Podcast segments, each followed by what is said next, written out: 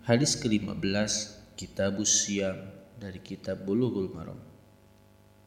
An Aisyah radhiyallahu anha qalat kana an-nabiy sallallahu alaihi wasallam yuqabbilu wa huwa sha'imun wa yubashiru wa huwa sha'imun walakinnahu kana amlakukum liirbihi muttafaqun alaihi dari Aisyah radhiyallahu anhu dia berkata, Nabi Shallallahu alaihi wasallam pernah mencium istrinya dalam keadaan beliau berpuasa dan pernah bercumbu dengan istrinya dalam keadaan beliau berpuasa.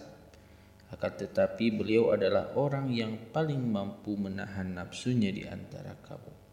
Muttafaqun alaihi.